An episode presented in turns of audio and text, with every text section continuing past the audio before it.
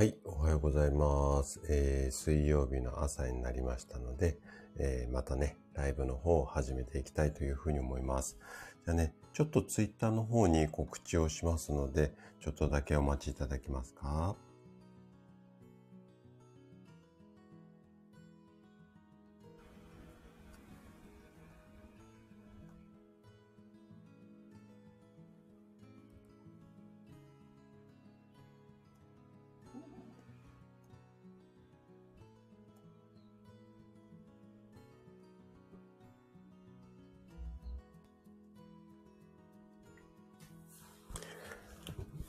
はい、すいません。お待たせしました。それでは改めましておはようございます。えー、高田です。えー、またね、水曜日の朝。今日は、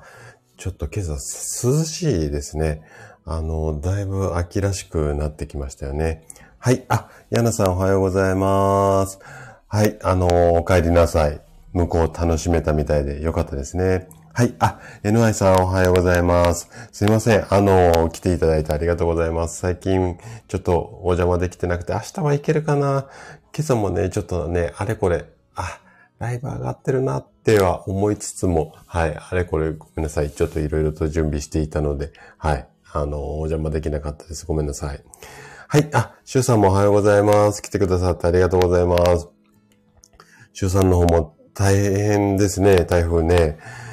ねやっぱり天気でね、やっぱり仕事が左右されるって私はなかなか感覚的には、うん、多くないんですが、ただやっぱりあの、私がね、仕事をしている関東とかでも、たまにこう、台風とかが、まあ、直撃するようなことが数年に一回あるんですけれども、そういった時って、やっぱり年齢高めの方にはこちらからご連絡してね、今日はちょっと台風みたいなので、あのー、別の日にしませんかって予定ずらしたりするんですけども、それがなんか日常茶飯事的に主さんのところで起こってるって、いやーもう大変だなって思いながら、はい、今日も配信聞いてました。はい。あ、皆さん、いえいえいえ。あの、いつも行きたい気持ちはあるんですが、なかなかね、ちょっと、まあ、後でポロポロってちょっと愚痴っぽい話もしようかなと思ってるんですが、YouTube がね、なかなかちょっと苦戦してるんですわ。なので、今もう本当に朝の時間で、なんかあれこれやっていて、ごめんなさい。なかなかちょっとお邪魔できなくて。はい。で、今日はね、あの、月一恒例で何でも質問ライブということで、あの、やらさせていただこうかなというふうに思っています。で、えっと、何かね、ご質問あれば、えっと、その場でもお答えしていくつもりなんですが、事前にね、レターでいただいたご質問なければね、この事前にいただいたレターで、レターでいただいた質問を、えっと、お答えしていこうかなと思うんですが、今日確実にね、ちょっとお答えしようかなと思ってる質問が3つほどあります。で、1つ目は、HDL コレステロールの数値についてのご質問ですね。で、二つ目が、めまいについてのご質問。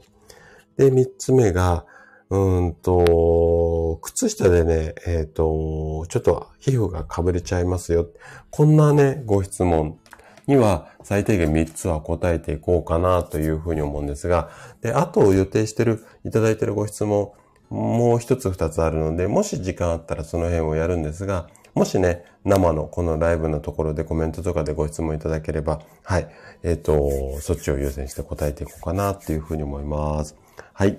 えっ、ー、と、シュさんが、低気圧で体調を崩す満月、新月で調子が悪くなる。そんな人も多いのですが そうですね。あの、月の満ち引きって意外と、あの、ホルモンに関係するよっていうふうに言われているので、男性というよりは女性がね、お月様との、まあ体調の関係が深いんじゃないのかっていうふうには一般的には言われているので、まあまあ私もあの満月はあんまり関係なくふ普通に過ごしています。ね。はい。シュウさん、恋の病ね、私で解決できたらいいかなと思うんですが、まあ、多少人生経験あるので、まあ、そのあたりも、うん。ちょっとお話できるかもしれません。はい。恋の病でも OK です。はい。あ、カールさんもおはようございます。来てくださってありがとうございます。今日はね、月1恒例で何でも質問ライブなので、もしね、ご質問とかありましたらお気軽にどうぞ。はい。あ、シュもおはようございます。来てくださってありがとうございます。はい。えー、っと、まあ、恋の病はね、ちょっとストレートに、あの、ちゃんと答えられるかどうか、あんまりわかんないんですが、一応、あの、泣いたり笑ったりしてきているので、まあ結婚もね、2回目だったりするので、多少は経験あるかなっていう感じですかね。はい。じゃあね、質問に、あの、スラスラお答えしていく前に、まあね、ちょっとした雑談っていうか、まあ近況報告っていうか、そんなのをしながらね、あの、本題の方に入っていこうかなというふうに思います。で、普段ね、あ、山健さんもおはようございます。来てくださってありがとうございます。普段はね、私、まあ5分から10分の毎日配信をしていて、どうしてもね、講義形式、まあ大人の健康学院っていうことで学校っぽくやっているので、結構ね、固く一方的にバンってお話をして終わってしまうので、まあ水曜日のライブに関しては、ちょっと前半少し緩めが入ってもいいかななんて個人的には思っていますので、ちょっとゆるゆると雑談しながら本題の方に入っていきたいななんていうふうに思っています。はい。あ、ラペさんもおはようございます。来てくださってありがとうございます。はい。あ、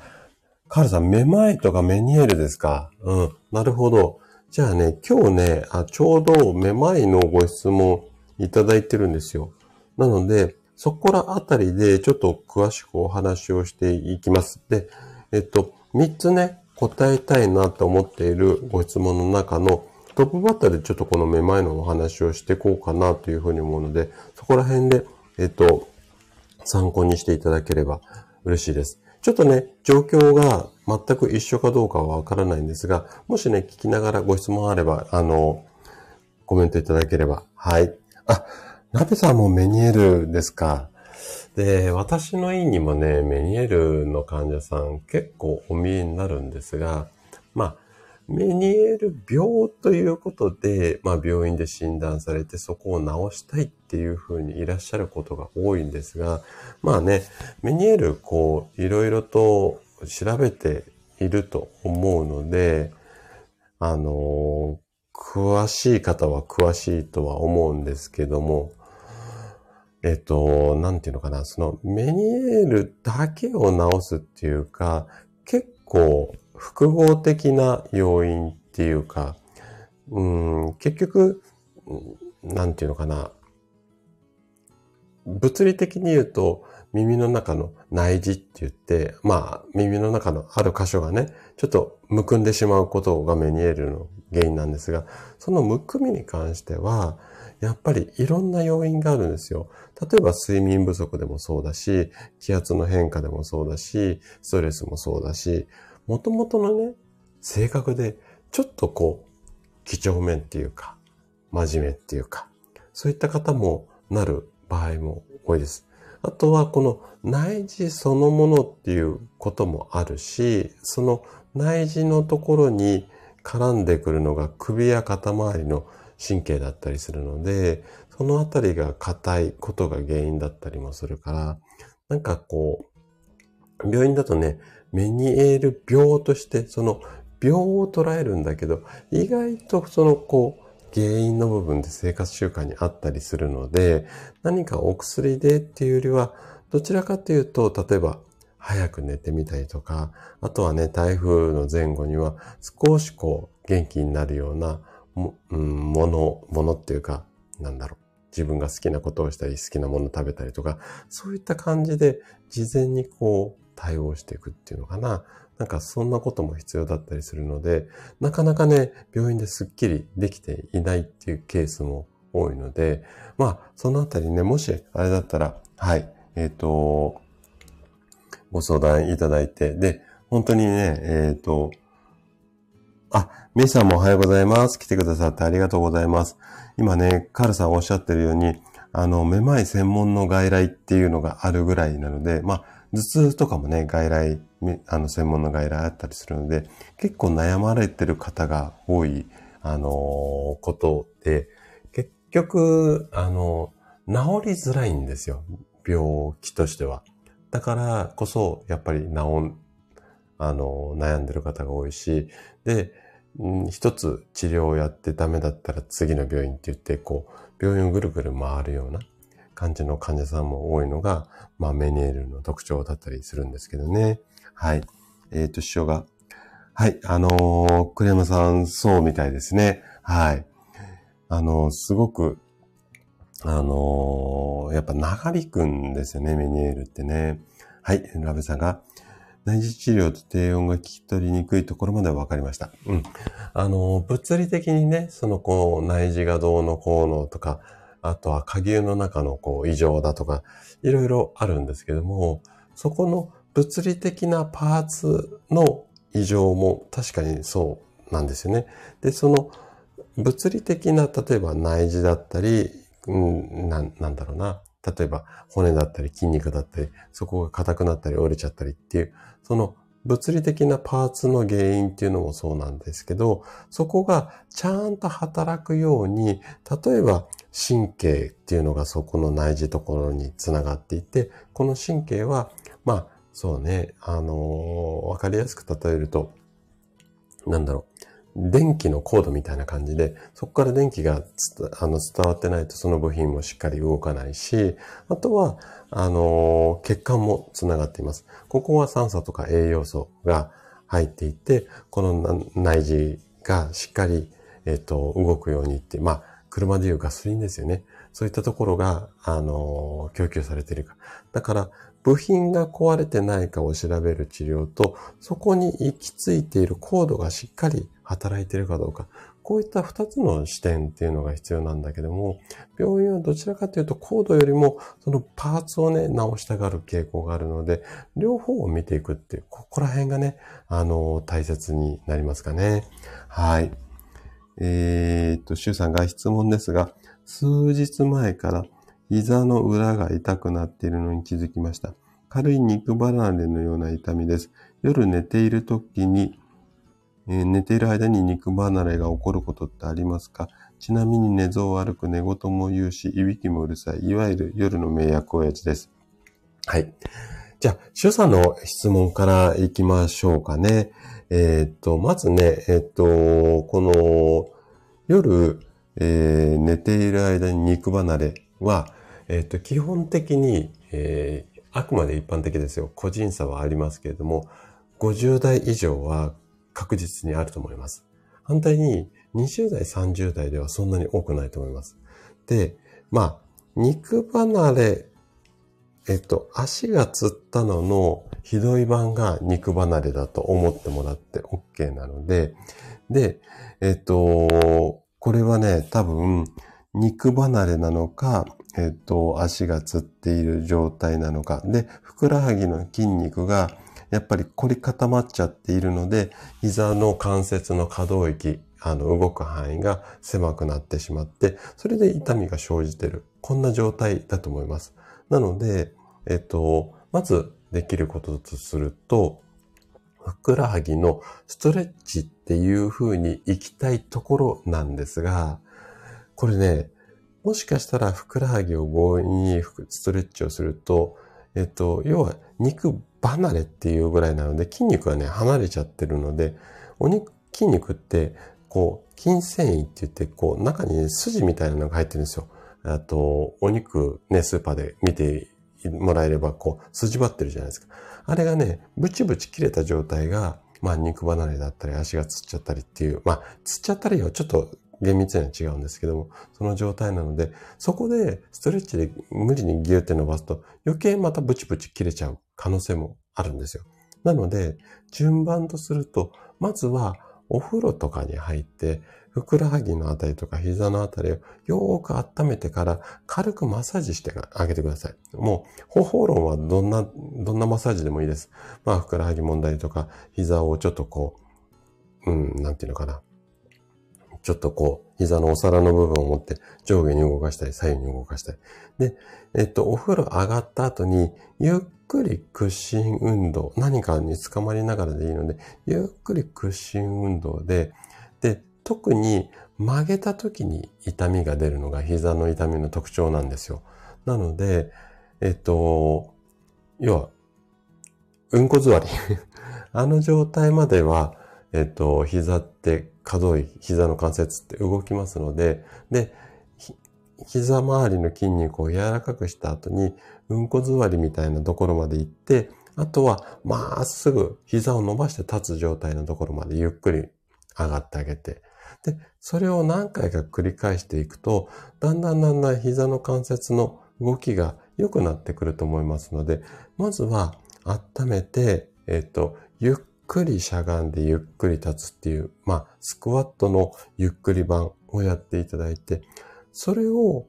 寝る前によくやるようにしてみてください。で、寝る前にやるのと、あとは朝起きた時、朝起きた時にもやってあげるっていうことが大切。で、もう一つ考えられる理由とすると、ちょっと、あの、お水が足りてない。体の中のお水が足りてなくって、ふくらはぎとか膝のあたりが悲鳴上げてる可能性があるので、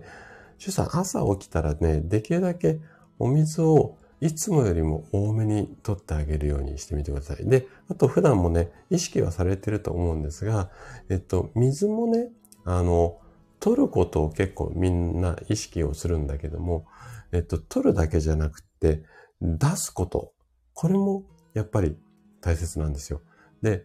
えっと、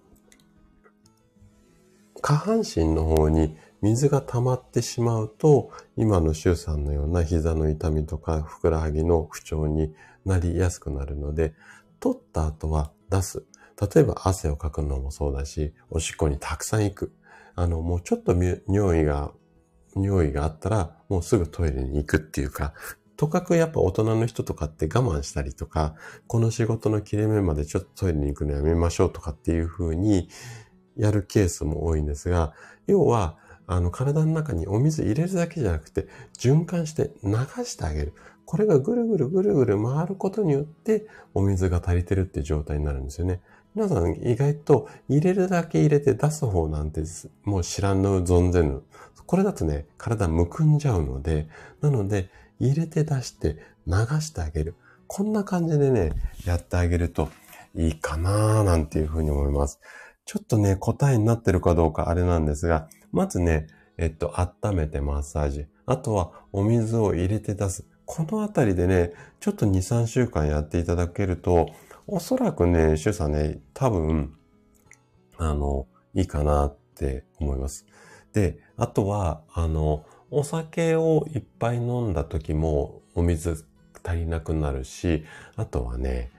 あの、おやつ系ですね。お菓子も結構体の中の水分を取っていきます。あの、スナック菓子とかはもう喉乾くじゃないですか。ああいった感じで、お菓子が多めの方も、ちょっと体の中の水分が減りがちな傾向があるので、このあたりはね、注意していただけるといいかなというふうに思います。はい。えっ、ー、と、師匠、あ突発性の、うーん、ここはね、ちょっとやっぱりもう、リラッククスをしていくのがいいかなっていう感じですね。やっぱ皆さんいろいろお悩みあります？お、くす玉だお、二等ありがとうございます。初めてくす玉をもら、もらいました。ありがとうございます。はい。あ、ゆっきさんもおはようございます。来てくださってありがとうございます。今日はね、何でも質問ライブということで、今ね、ちょうどね、シュウさんのお悩みに答えていたところです。はい。あの、師匠、そうなんですね。はい。えっ、ー、と、水、お、またくす玉来た。えっ、ー、と、あ、シロさん。はい。ありがとうございます。はーい。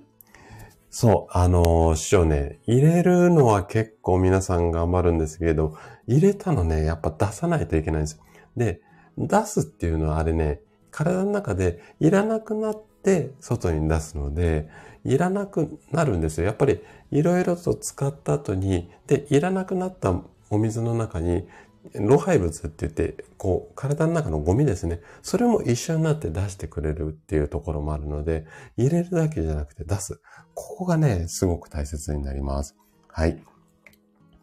はい、そうですね。あの、シュさんね、やっぱりそのあたりをちょっと意識していただいて、で、また様子ちょっと見て、それでも治らないようだったらまた次の手があるので、ちょっとあのまたね、来月ぐらいに 病院の先生みたいですね。これでやってみて来月また来てくださいみたいな感じになってますが、ちょっと試してみてください。はい。けいこさんもおはようございます。来てくださってありがとうございます。今日はね、何でも質問ライブということで、あの、今ね、シュさんの質問に答えてたところなんですが、何か聞きたいことあれば、はい、あのー答えられる範囲で答えていきたいというふうに思います。はい。あ、シロさんもおはようございます。来てくださってありがとうございます。はい。えー、っと、皆さんが今日くす玉2つももらっちゃった嬉しいなはい。いえいえ、とんでもないです。あのね、やっぱね、体見て触れてないので、ちょっと何とも言えないんですが、シュウさんは大体普段のお仕事中の姿勢だとか、何時に寝て何時に起きてとか、何食べてっていうのが、なんとなく今ね、あのー、毎日、こう、ライブにお邪魔してて分かっているので、なので、まあ、おそらく、当たらずも遠からずのようなね、アドバイスできたと思うんですが、やっぱりね、これね、初見でラジオだけだと、やっぱり根掘り葉掘り聞いていかないとね、結構生活習慣にいろいろ隠れてることも多いので、はい。シュウさんは正直アドバイス今しやすかったです。はい。えーと、お、皆さん続々と来てくださってありがとうございます。はい。えーと、師匠はそうですね。はい。うーんとね、意外とそう、生活環境に原因が潜んでることが多いので、まあ、症状自体はね、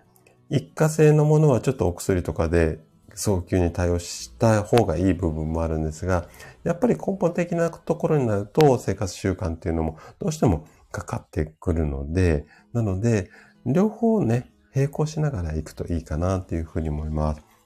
あ、くみさんもおはようございます。来てくださってありがとうございます。ありさんもおはようございます。来てくださってありがとうございます。はい。なおちゃん先生もおはようございます。来てくださってありがとうございます。あ、エルさんもおはようございます。来てくださってありがとうございます。今日はね、何でも質問ライブということで、もうね、皆さんからい、あの、いただいた質問に、えっ、ー、と、どんどん答えている、そんな回でやらさせてもらってます。はい。えっ、ー、と、ケコさんがむくみありますね。えっ、ー、と、水分取りすぎでしょうか？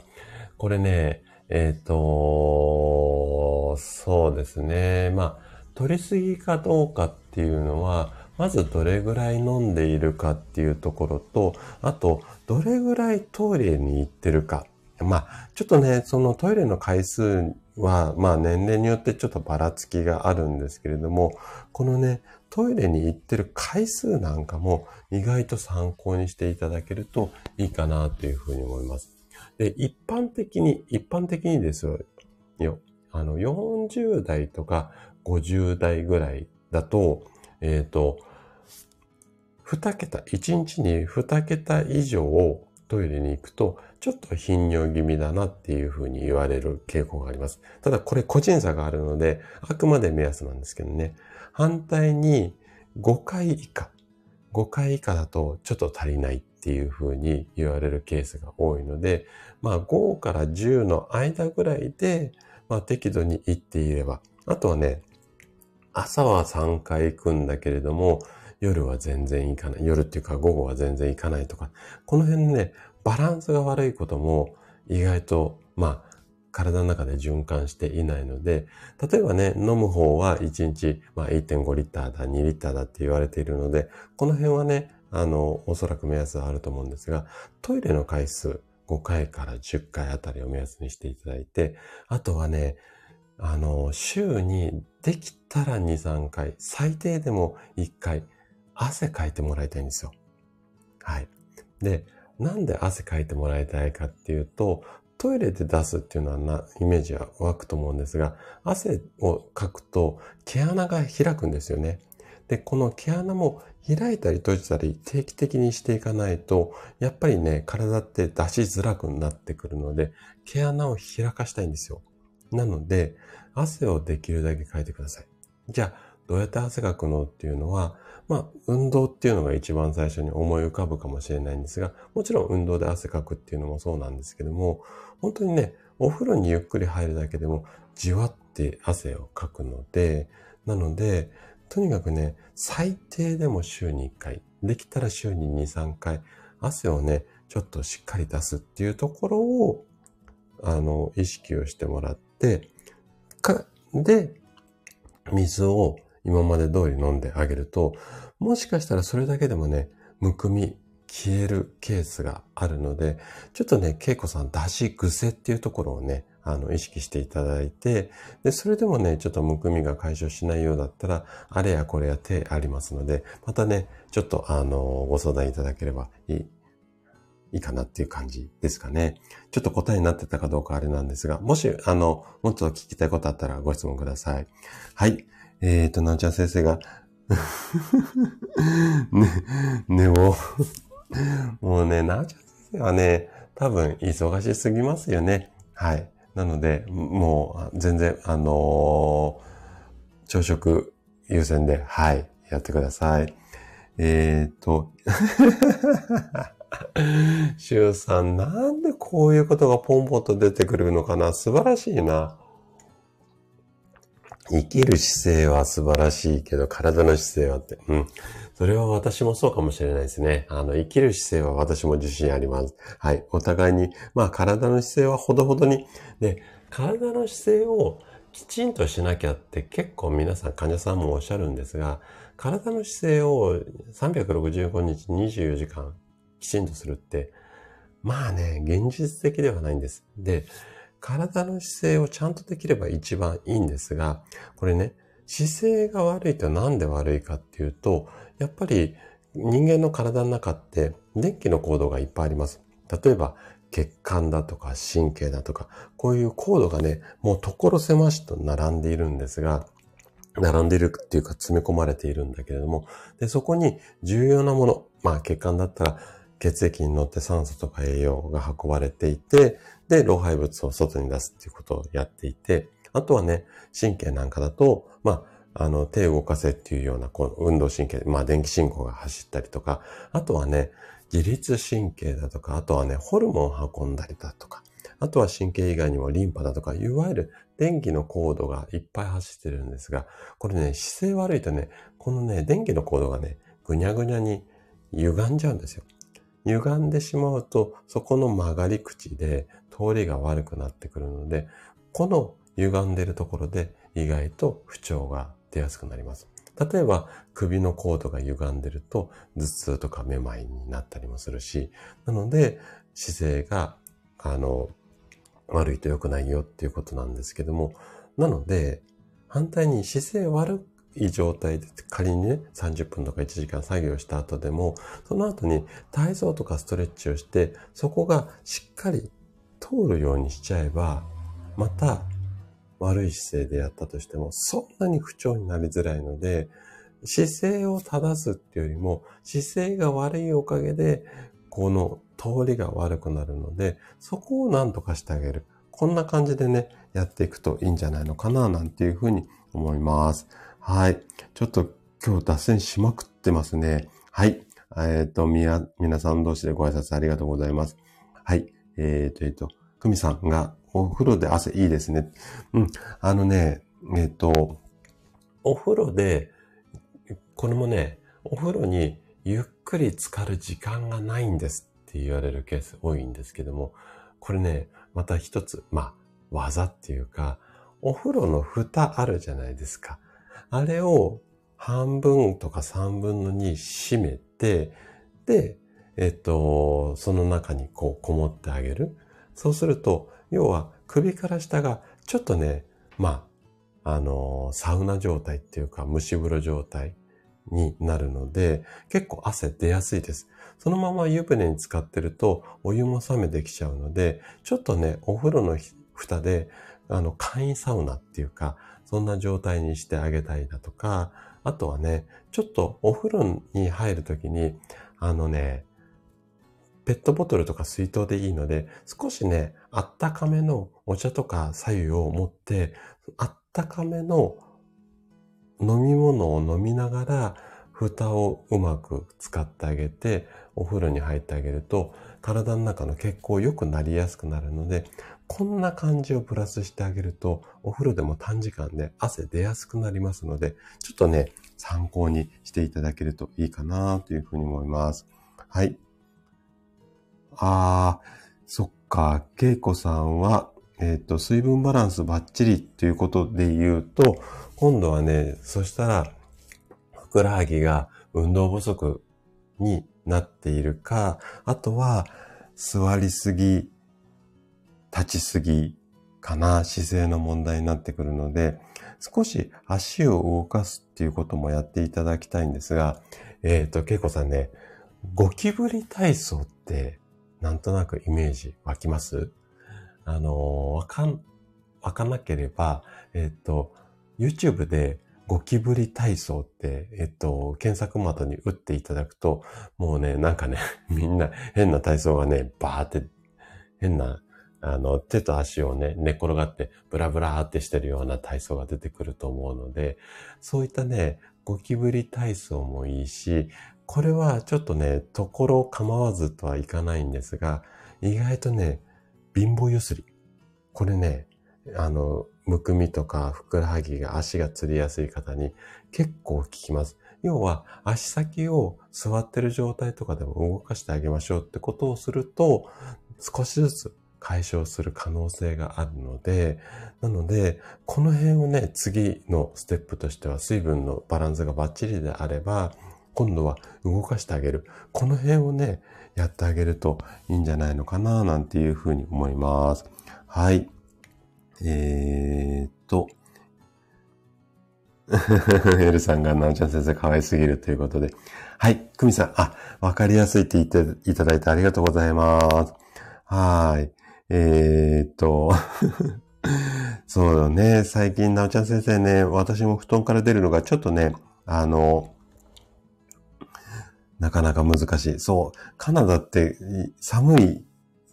みたいですよね。私も全然わかんないんですが。はーい。えっ、ー、と、はい。職人さんもおはようございます。来てくださってありがとうございます。はーい。クミさん、そう。あのー、あれね、ゴキブリがね、ジタバタするような感じで。はい。ケイコさんね、そう、ゴキブリ体操で検索をするとね、えっ、ー、と、結構出てくると思います。はい。そう。そう、なおちゃん先生言ってくれてる、こう、手と足をね、上に伸ばしてブルブルって振るやつなんですよ。結構ね、あの、高齢の方がやるといいよって言われてる体操なんですが、はい、あのー、なんですよ。結構おすすめだったりします。はい。そうなんですよね。久美さんね、貧乏ゆすりいいんだけども、ところ構わずっていうのはね、なかなか、そう、あのー、そうなんですよ。久美さんもやられてる。手と足をね、ブラブラーってすごくいい感じの体操なので、ぜひやってみてください。シュウさんはもうたくましく生きてるじゃないですか。もうね、あの、本当に、ああいう土地で、えっと、ビジネスを成功させてるってすごいと思います。私はもう都内、人がいっぱいいるところでも、宿泊してビジネスやってるのにすごいなと思いますね。はい。あ、なおちゃん先生よくやってるってさすがですね。はい。エルさんすごいな。お風呂の中で仕事されてたんですか？さすがですね。いや、もう私はね、お風呂はね、もう気絶したように、もうね、いつも湯船の中で寝落ちしてますね。はい。あ、久美さん忘れない限り毎日ということで素晴らしいですね。あ、もう、さすがですね、エルさんね、2時間ぐらい入浴時間作れる。もうね、やっぱりね、時間、やっぱ、あの、ちゃん、ちゃんとしてるっていうか、すごくこう、仕事も家庭も、うん、あの、しっかりなさってる方って、時間の作り方がうまいですよね。で、やっぱり一石二鳥じゃなくて、ね、お風呂入りながらなんかするとか、一石三鳥も四鳥もね、あの、お風呂で体を温めながら、そこでも作業しちゃうっていう、なんかやっぱ時間の使い方が本当に、あのー、上手だなっていうところと、あ、あのー、ケイコさんね、あのー、これ、私もね、あのー、今ごめんなさいね、表現の仕方が悪かったね。はい。えっ、と、20代、30代のね、患者さんにもね、ゴキブリ体操をね、進めてるぐらいなので、もう年齢関係なく、もう全然、はい、やっていただければ、はい。えっ、と、なおちゃん先生が、えっ、と、お風呂で読書、すごいな、皆さんね。あ、主さんはお風呂でね、スタイフっておっしゃってましたもんね。はい。あの、うまく。シュウさんもこうやって聞くのを使い分けてたりしながら、上手にやっぱり時間使ってますよね。はい、素晴らしいと思います。はい。うん、ケイコさん、あのー、存じております。で、えっ、と、全然脅かすわけじゃないんですが、これは私の体でね、人体実験っていうか、私も40代の半ば過ぎて50代になって、50代になるとね、ガックンガックンとね、体、ちょっとね、あの、あっちが、こっちがあってくるので、できるだけね、40代のうちからね、しっかりケアをお勧めしたいなというふうに思います。はい。えっ、ー、と、エルさんも生きる姿勢。もう、エルさんだって姿勢バッチリじゃないですか。いろんな意味でね。はい。す、すごいと思います。はい。じゃあね、えっ、ー、と、ちょっとレターでいただいたご質問、あの、答えていこうかなと思いますので、まずね、えっ、ー、と、カルさんまだいらっしゃるかな？ごめんなさいね。ちょっとスタート遅くなっちゃって。えっと、めまいについてね、あのー、ご相談をいただいたので、これからね、答えていこうかなというふうに思います。ちょっとね、いただいたレターを読み上げますね。時で、時々ですが、めまいが起こります。最近では、ゴルフを楽しんだ翌朝、目覚めたら頭を少しも動かせないほどのひどいめまいがありました。9、9、あの、針ですね。針をするなど普段から気をつけていてもめまいが起こるのはなぜでしょうか？再び辛い思いをしなくても済むように治療法や予防法、生活の注意点などを教えてください。えっとね、60代の女性からいただいたご質問です。まずね、ここにね、あの、お答えをしていこうかなというふうに思うんですが、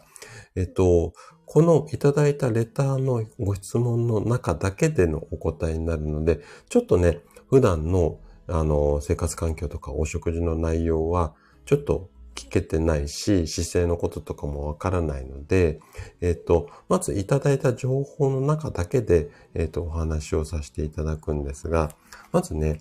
朝目覚めて少しも頭を動かせないっていうことっていうと、あのー、ちょっと疑った方がいいなっていうような病名で言うと、遠いめまい症っていう病気があるんですよ。うん。これは頭を動かすことによって誘発されるめまいで、めまいの原因としては、最近ではね、えっと、最も大きい病気の一つっていうふうに言われています。で、これメニエールと似たような感じなんですが、いわゆる耳の奥にある内耳と言われるところが、これね、平行感覚を司るような、まあ、センサーみたいなものなんですよね。で、ここに何かしらの異常があって、頭を動かしたときに、まあ、この平行感覚が悪くなって、横になって起き上がったときとか、あとはね、今回はご質問者さん、あの、起き上がった時、あ、目覚めた時か。目覚めた時なんですが、例えば寝返りを打った時とか上向いた時に頭クラクラってきて、もうその場で立っていられなくなるっていうような感じのめまい起こることがあります。で、要はこれ頭の位置が動いたことによってめまいが起こっちゃうよっていう、まあ、えー、っとね、いうところで、で、これで、例えばね、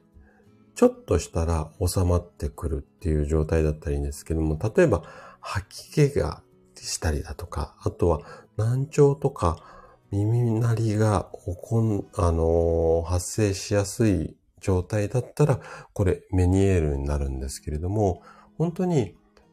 瞬間的にえっと、動かせないっていう状態であれば、遠いめまい症っていう病気がつく。こんな感じですかね。なので、もう頭がクラクラしただけか、もしくは、ちょっと耳鳴りとか、うん、それ以外のもろもろの症状があると、メニエルも疑った方がいいかな。まあ、こんな状態なんですよ。で、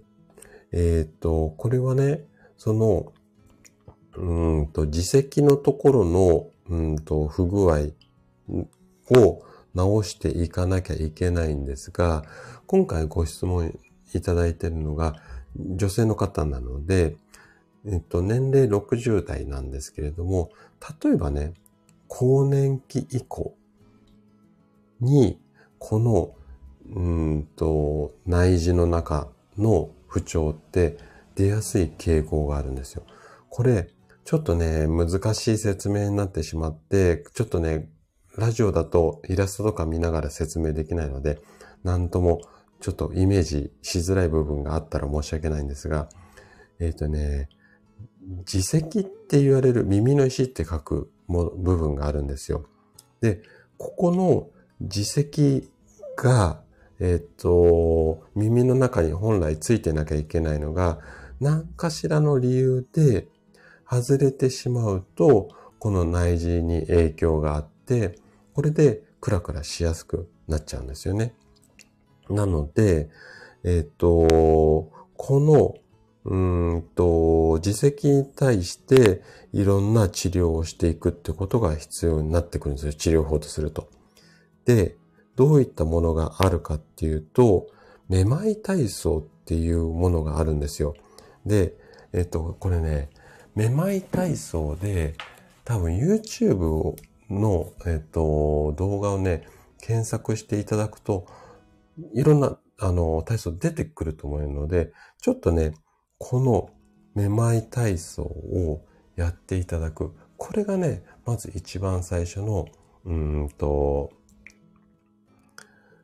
対策になります。で、もう一つは、意外と、うん、ストレスが関連していることが多いので、できるだけね、ちょっとね、リラックスをするような生活習慣を心がけて、あとはビタミン類、ビタミン特に B、もしくは、えっ、ー、と、C を取ると体の中のお疲れが取りやすくなるので、B とか C、この辺をね、ちょっと意識してもらえたらいいかななんていうふうに思います。はい。あ、シュウさん、あのーめまい体操ね、あのね、多分 YouTube で検索すると死ぬほど多分出てくると思うので、特にあのね、病院さんの YouTube とかでも意外と出ていたりとか、あとはね、NHK のね、今日の健康なんかがもしヒットすれば、そこの中でね、出ているケースもあるので、ちょっとね、めまい体操で検索をしてもらうといいかなというふうに思います。私がここで口でこうで、ああでって説明するよりも、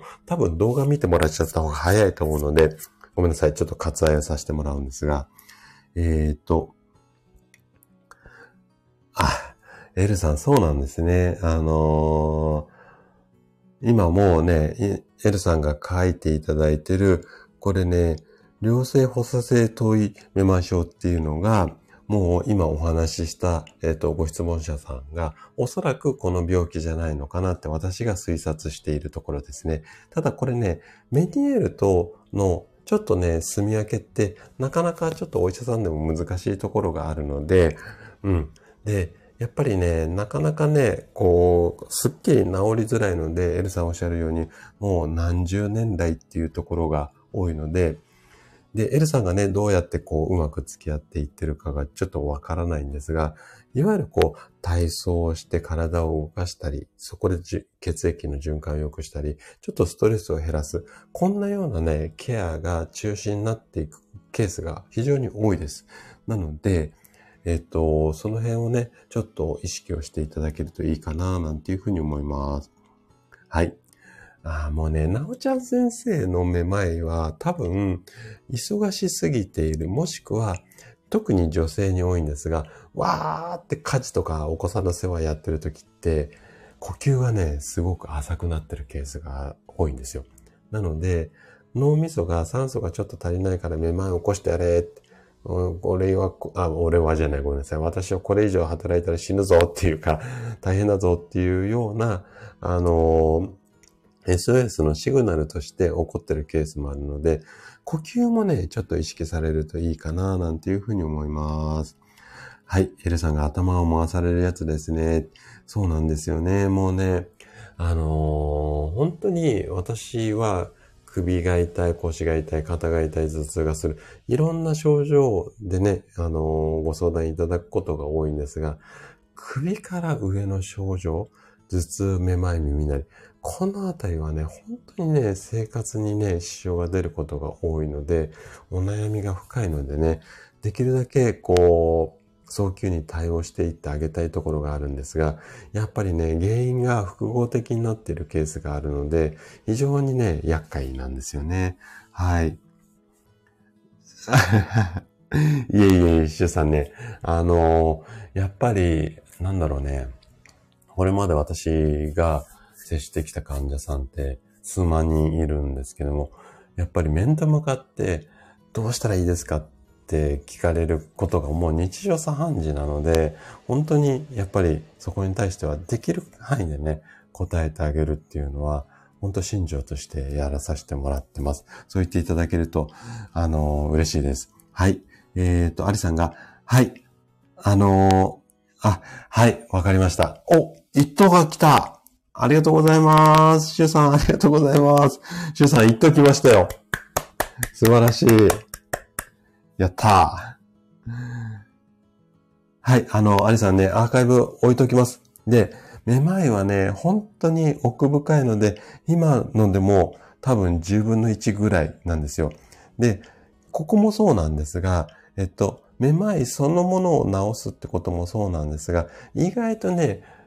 首周り、肩周りを温めて、ふーってするだけでも、少しめまいの症状が、めまいがなくなるんじゃなくて、めまいの症状が和らぐケースもあるので、首肩周りを温めるっていうのも一つ、あの、方法としてはあります。ただ、注意しなきゃいけないのは、温めて血流が良くなることによって、こめかみあたりがジンジンしちゃうケースもあるので、この時には反対に温めるの中止をしてもらって、ちょっと他の方法を考えなきゃいけないので、まずちょっと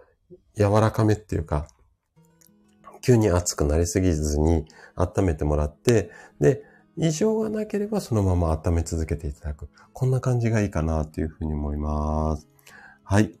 そうなんですよね。もうね、エルさんね、この SOS を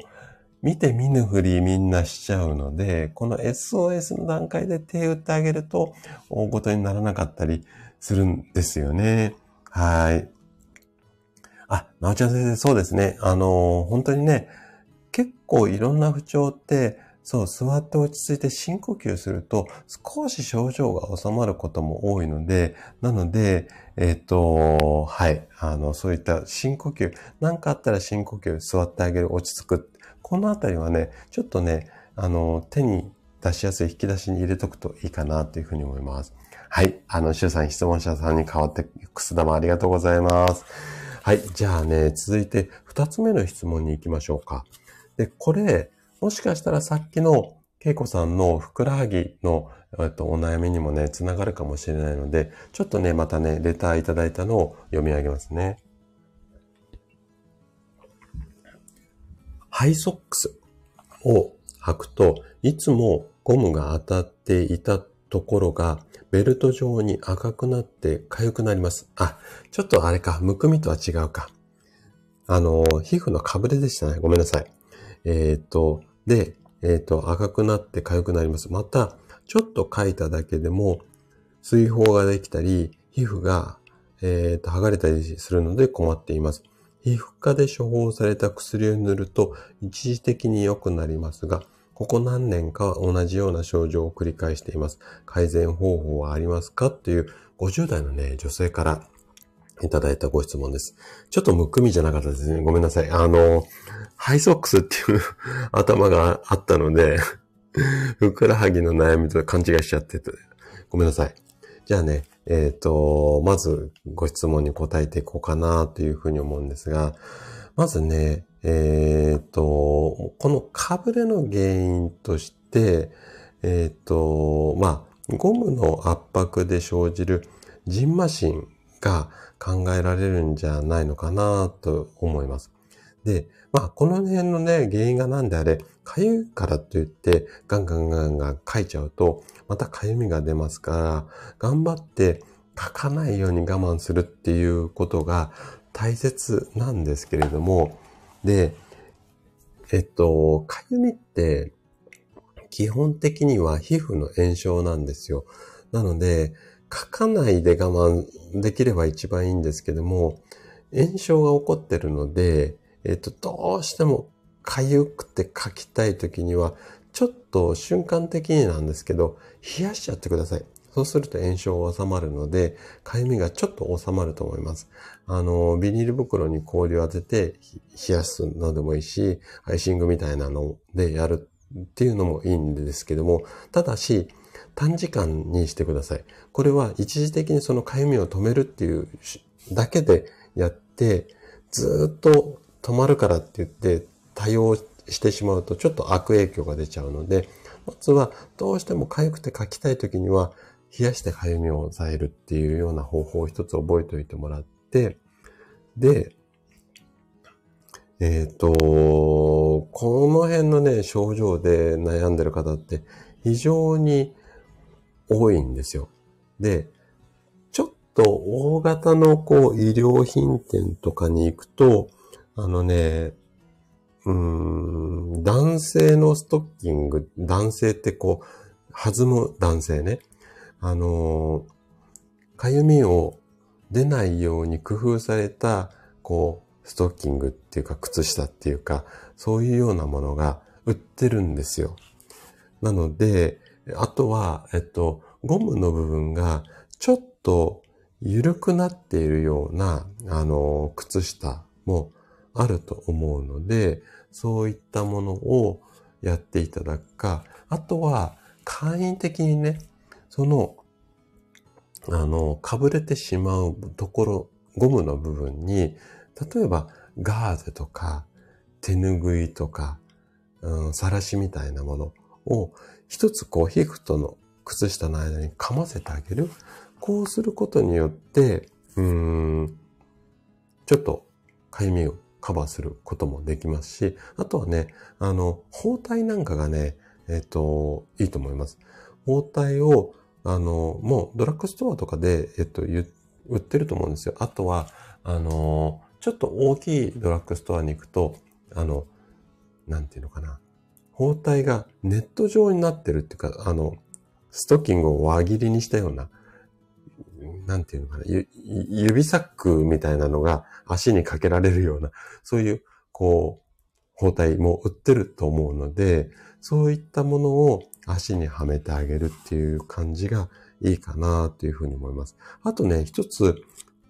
これはちょっと可能性として考えられるのが、その靴下に使ってる洗剤とか柔軟剤が皮膚と合わなくって、これが反応して痒くなってるっていうケースもあるので、あの、洗剤のあたりをちょっと、あのー、調べてもらって合うか合わないか。で、もう、これね、かぶれに関してはね、やっぱりね、お薬を出されるケースが多いんですよね。ただ、やっぱり、頼りすぎっていうのは良くないので、できるだけね、ゴムの圧迫を、うん、まあ、解放してあげるっていうか、間に物を挟むか、緩めのものにしてあげるか、こういったことで対応してあげるといいんじゃないのかなというふうに思います。ちょっとね、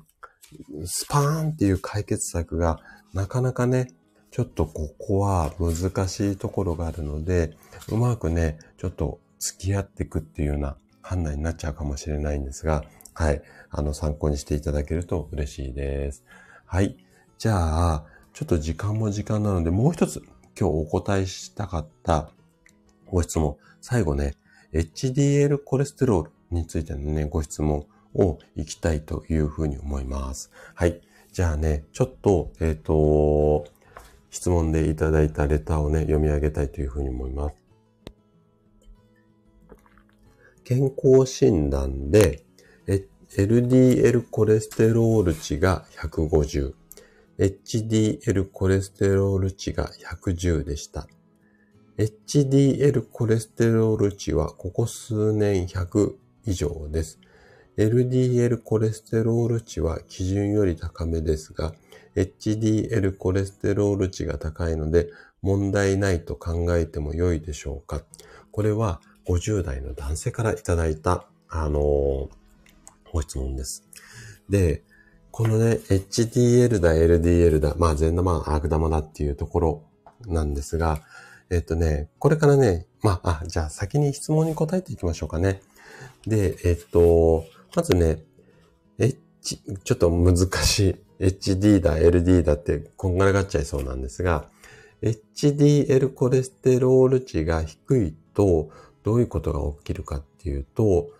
例えば動脈硬化だったりとか、あと狭心症、心筋梗塞みたいな、要は血管系の病気のリスクっていうのがあの、増加する。で、これは一般的には善玉って言われるものなんですよね。で、これがね、極端に高い場合は、高 HDL 結晶なんて言われたりして、で、何らかの原因によって、ここのね、HDL の代謝がね、異常になっているっていうことが考えられるんですよ。で、今回ご質問いただいた方は、以前から HDL が100以上ということなので、まず、一番最初に疑っていくのは遺伝の関係なんですよね。で、これは、えっとね、もう日本人に結構多い傾向ではあるんですよ。で、このね、HDL 要は高 HDL 結晶は別名、長寿症候群なんて言われたりして、うん、要は長生きな国に結構患者数が多いっていうふうに言われているような、まあ、症状だったりするんですよ。で、要はね、血管の中の血液の問題だったりするんですけども、で、今回ご質問いただいた方の場合は、LDL コレステロール値が140を超えているので、うん、HDL が高いのも考慮すると、やっぱりね、動脈硬化ってやつがちょっと怪しいかなっていうふうに思うんですよ。なので、数字だけだともうこの怪しいかなで終わってしまうので、こっから先はやっぱり病院で血管が詰まっていないかっていうのを画像診断をやってもらいたいんですよね。で、うんと簡易的なものであれば、エコーで上からね、もう何もつけずにジェルつけてこう見るだけで大体わかるので、うん、心臓の周りをね、特に多分病院に行くと、こういうの辺のデータをやると、多分エコー検査から入っていくと思うので、この画像で詰まっているかどうかっていうところを、まず確認していただいて、で、あとは、ちょっと振り返ってもらいたいんですが、お食事の中で油多めじゃなかったかなって。要は、コレステロールが多めだと、やっぱこの辺になりやすいんですよ。なので、もしお食事でお肉多め、油多め、あとはね、乳製品なんかが多めだと、やっぱりちょっとこの辺に絡んでくるので、できるだけお魚に変えてもらったりとか、あとは食物繊維を多く含む野菜とか海藻類を増やしてあげるっていうことが必要ですかね。で、もしね、今回のご質問者さんがわかんないですけど、タバコを吸っている、そういう習慣があったら、ここはね、ちょっと気をつけなきゃいけないので、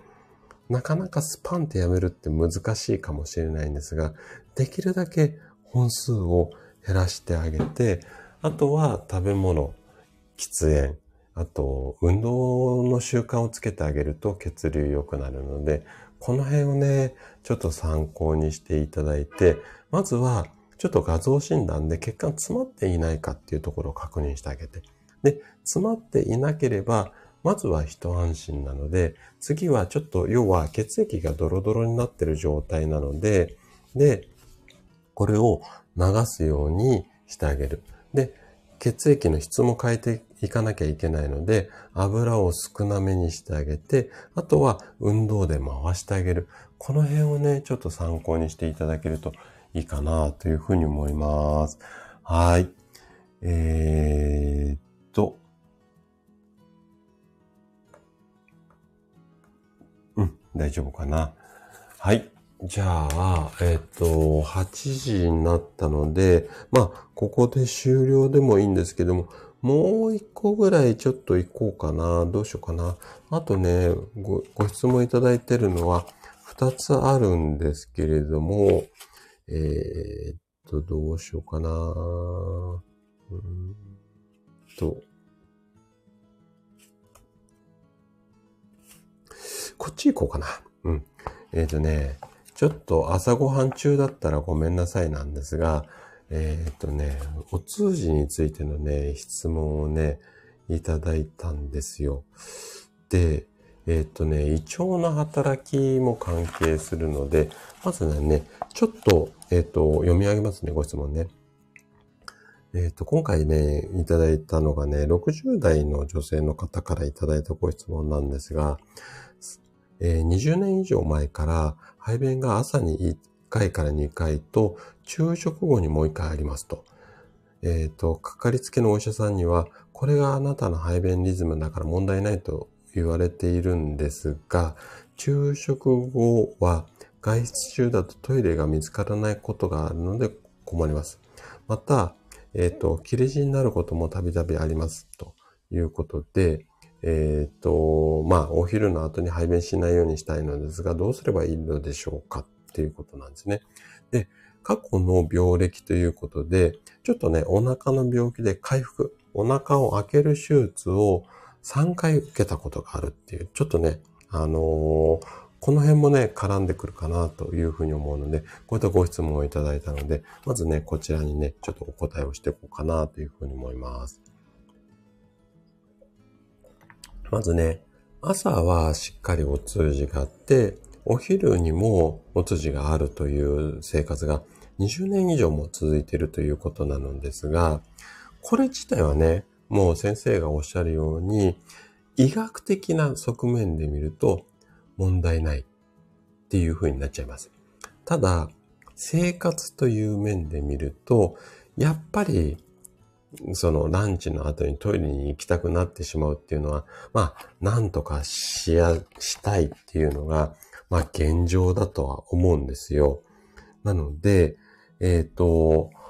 ここをなんとかしていきたいんですが、ここでポイントとなるのが、やっぱりお腹を開ける手術をしたことがあるっていう今回のご質問者さんの経験なんですよね。で、ここでこういった手術、その詳しい手術の術式とか経過を見てないんで、何とも言えないんですが、あくまで一般論としてお答えをさせていただくと、やっぱり、ここでお腹の手術をした後の方が、無理に、このね、排便の回数を、うんと、コントロールしようと思うと、腸閉塞って言って、要は詰まっちゃう病気になる可能性が非常に高くなるんですよ。なので、無理にここを我慢しちゃうと、どうしても、あのー、なんだろうな、不具合の方が多分多くなっちゃうので、うんと、その社会的な、その、ランチの後にトイレに行きたくないっていう状況じゃなくって、体のことを優先として、お答えをさせていただくと、無理に我慢するんじゃなくて、ランチをした後にも生きやすい環境を作るっていうことが、やっぱり一番体にとってはベストな答えになるのかなっていうふうに思います。で、特にね、切れ字になるほど硬い便が出るっていうことなので、ここはね、便を少し柔らかくするようなあのーことをやっていった方がいいと思います。これはやっぱり消化の問題だとか、腸内環境の問題だとか、うまく胃や腸が動いているか、この辺を、あのー疑っていかなきゃいけないんですよ。で、えっと、あ、さっき質問では読まなかったんですが、えっと、病院で処方されている成長剤、まあ、お腹の調子を良くするようなお薬飲まれているみたいなんで、今回ご質問者さんは、ここの成長剤の、まあ、うんと、内容をちょっとお医者さんに相談をして、その種類とか調合を変えていただいたりとか、あとは、朝だけで全部すっきり出せるように、例えば朝ごはんの前に左右を飲んで、これから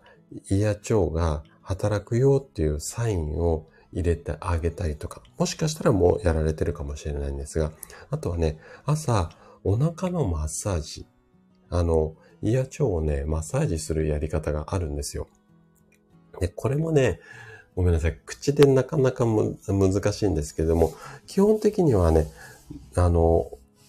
ご自身の手でお腹周りを、の、ひらがなののってあるじゃないですか。のの字を書くようなマッサージをしてあげて、で、えっと、これから胃腸に働いてよってシグナルを入れて、それから、うんと、朝食を食べてあげる。で、もし朝余裕があったら、朝食後に少し運動、もう、あの、歩くだけでもいいので、運動してあげて、朝全部できちゃうっていうことを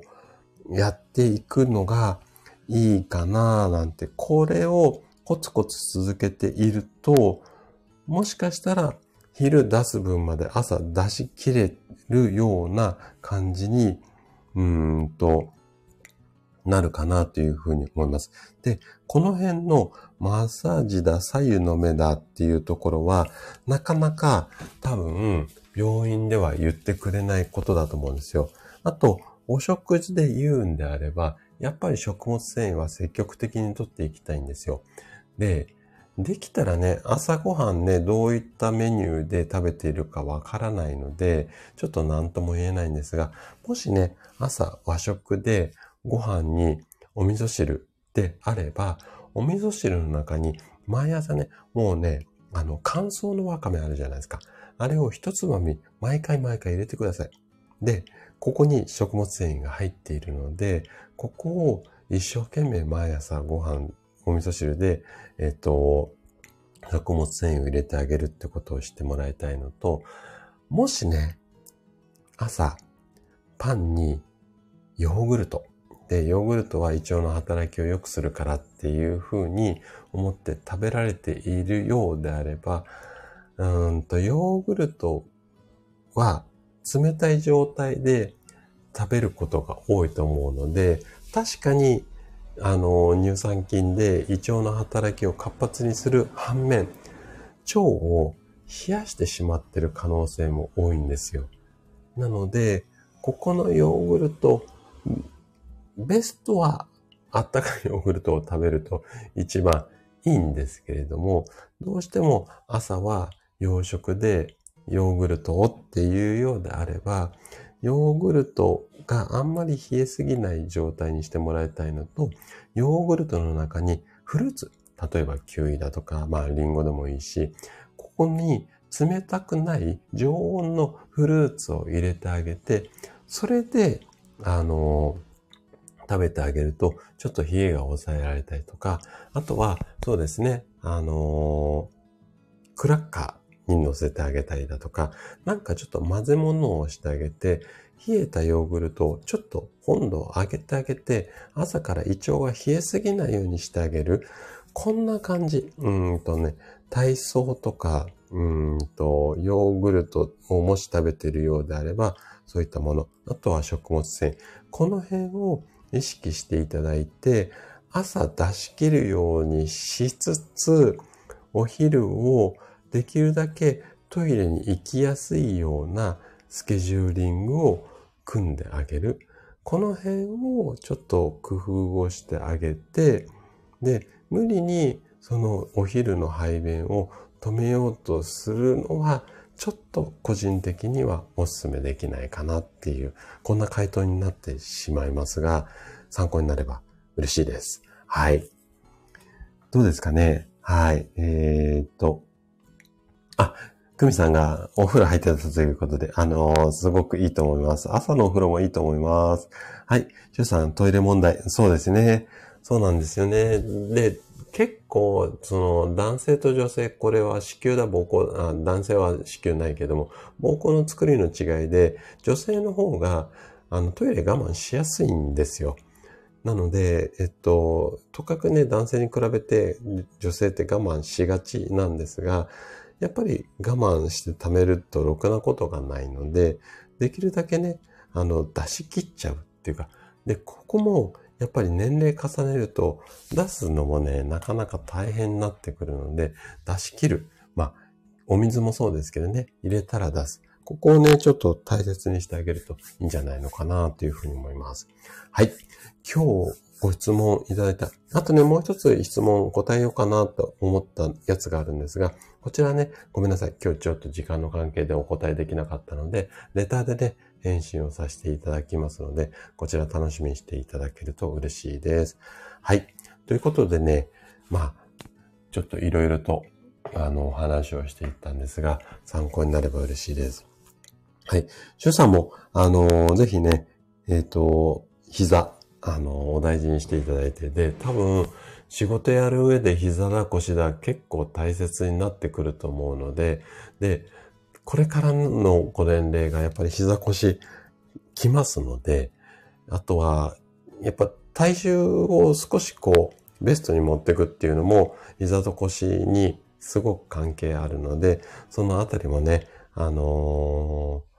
主さんだけ頑張れっていうつもりもないので、応援してますので、あの、できるだけね、サポートさせていただきますので、うまくね、付き合っていけるといいんじゃないのかな、なんていうふうに思います。はい。あ、そうですね。あの、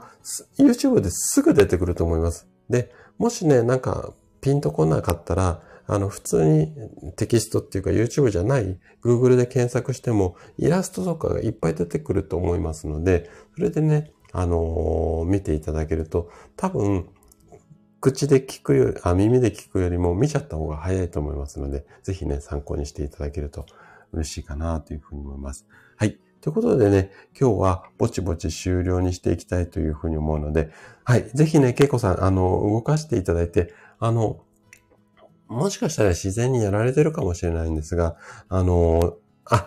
けいこさん、ハートありがとうございます。えっと、けいこさん、音楽やられるじゃないですか。で、音楽をこうやってるとき多分おそらく体でリズムを取ってると思うんですが、足でこうトントンって言ってリズム取る方とかもいらっしゃいますね。私、俺、あ、私、俺って変な日本語なっちゃ。あの、音楽はあんまり詳しくないのであれなんですけども、足でね、こうトントントントンってああやってリズムを取っているのも、あれも効果的にはね、貧乏ゆすりと同じような効果があるので、なので、えっと、この辺もね、貧乏ゆすりにこだわらず、あい要は、ああいった感じで動かしてあげるっていうのもいいので、音楽に合わせて体を動かすっていうのも、それ自体はすごくいろんな意味でストレス解消になるので、そう、今ちょっと思いつきました。そうですね。結構さん音楽やるので、音楽に合わせてゴキブリ体操にこだわらず、足なんかをリズムとってね、こう、つま先上げたり下げたりすると、ふくらはぎにね、効果があったりするので、そういった感じで、はい。あの、体操っていうよりも、リズムに合わせて踊っちゃうっていうのもいいかもしれませんね。はい。このあたり、もうご自身で取り組みやすい形でやっていくといいんじゃないのかな、なんていうふうに思います。はい。あ、はるみさん。はい、ありがとうございます。声まで褒めていただいてありがとうございます。あの、毎月、あ、ごめんなさい。毎週水曜日の朝7時からこんな感じでライブをやっていて、月に1回ね、毎、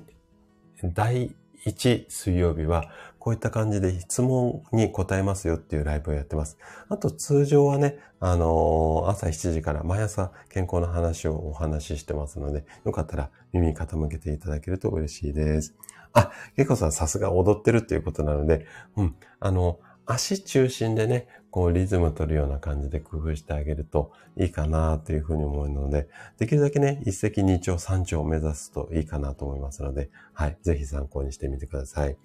はい。ということでね、今日はぼちぼち終了にしていきたいというふうに思います。ちょっとね、寒くなってきましたので、うん、手と足、あの、冷えやすくなってきますので、動かしていって、あのー、秋はね、できるだけ美味しいものもたくさんあるので、動いて美味しいものを食べて、笑顔で過ごすようにしましょう。はい。ということで、あ、ヤナさんもありがとうございました。はい。シュウさんもありがとうございました。ぼちぼち終了にします。はい。ありがとうございます。はい。職味さんも明日ライブをお邪魔します。ありがとうございました。はい。アリさんもありがとうございました。アーカイブを残しておきますので、ぜひ、はい。はい。参考にしてください。あ、エルさん、ありがとうございます。ハートありがとうございます。はい、クミさんもありがとうございました。ではでは、失礼します。あ、まおちゃ先生もありがとうございます。はい、失礼します。